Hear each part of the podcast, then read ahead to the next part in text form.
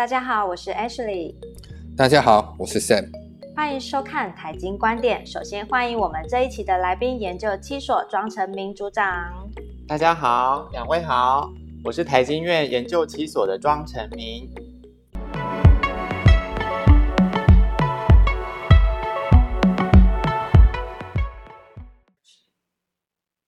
在全球的发展变化，目前最急迫的应该是气候变迁造成的极端气候，还有温室效应，都对我们的农业体系产生了一些影响。所以在这一期呢，我们要讨论台湾迎战的这些挑战之下，我们要如何打造韧性农业。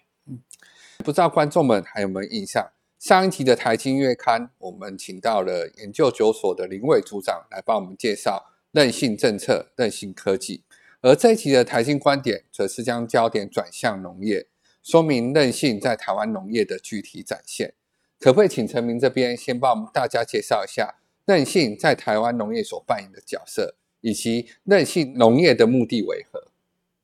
好的，台湾物产丰饶，农产品种类多元且优质，农业的发展在全球扮演着重要的地位。不过近年来，相信大家也感受到极端气候带来的影响，不论是降雨量或是温度的变化都相当有感。除此之外，目前的从农人口数相较过往已经减少许多，再加上高龄化与劳动力代提升的情形，面对这样的挑战，韧性农业的概念就诞生了。目的就在于提升对外部环境的调适能力，还有维持农业的产业竞争力。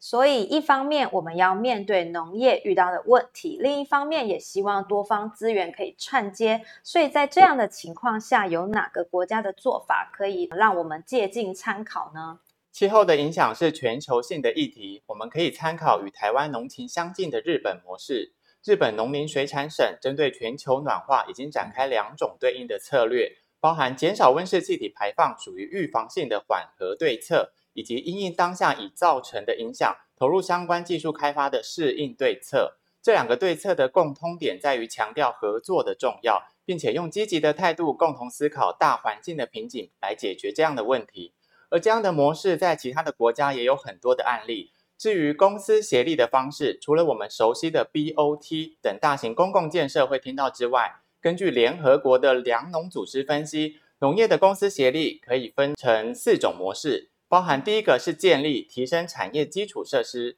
第二个是农业研究合作、创新及技术转让，第三个是以农民和小型企业为主提供业务的发展服务，第四个则是发展农业的价值链。而目前国内已经借鉴这样的概念，并且作为农业政策上的沟通与动态调整工具。那么台湾要如何运用公私协力解决农业痛点？农企业或农友们又可以从哪边加入公私协力呢？目前农业部持续针对农粮、畜牧、渔业及林业投入相关政策辅导措施，而且为了填补天然灾害或其他因素对农业的损失，透过政府与民间保险公司合作，也建立了农业保险制度来让农民选择，这就是一种公私协力的展现。而近年智慧农业政策推动成效显著，在这样的基础下，也陆续推动引导产业投入的一个辅导资源陆续产出，比如智慧农业资讯平台、科技服务体系及生态系等，这些都是鼓励农企业与农民能够踊跃参与的方式。另外再举一个例子，我们知道在农业生产上已经陆续使用农业机械来提高生产效率，但在导入这样的机械实际落地应用的时候，还是有一些实用性和成本效益的部分需要考量，也因此需要透过公私协力的方式，结合工业、资讯服务业、产学单位及农业生产者共同进行合作，一方面让农业部门持续推动政策还有相关的补助机制，另一方面也可以引导跨领域或产业的研究机构与公司能够发挥能量，针对农民的实际需求完成设备优化与开发，进而产出商业模式，创造产官学研的多赢局面。听了前面的分享，那还有一个问题，就是想要请问说，台湾韧性农业的目前的现况趋势，就陈明您的观察点，或是你有什么建议吗？好的，我们知道一个人可以走得很快，那一群人可以走得远，而很多群人的话可以走得更稳。在全球暖化对人类和环境的影响下，农业将首当其冲。而政府的资源有限，如果能跟产业结合，就可以发挥更多的力量来提升农业韧性。而为了预应未来的挑战，农业公司协力的推动，预期将会更常见，还有更多元。台经院的研究团队，我们也参考了相关的文献还有案例，从农业的产业特性上汇整了3项建议的关键要素，包含第一个是完善作业机制还有配套措施，并且考量到相关利害关系人的组织愿景，进行合理的风险承担与利益分配。第二个则是从参与成员的角度，鼓励产业参与并且跨域合作，让政策得以落实，并且能够有效运用资源，产业也可以持续发挥既有的能量还有强项。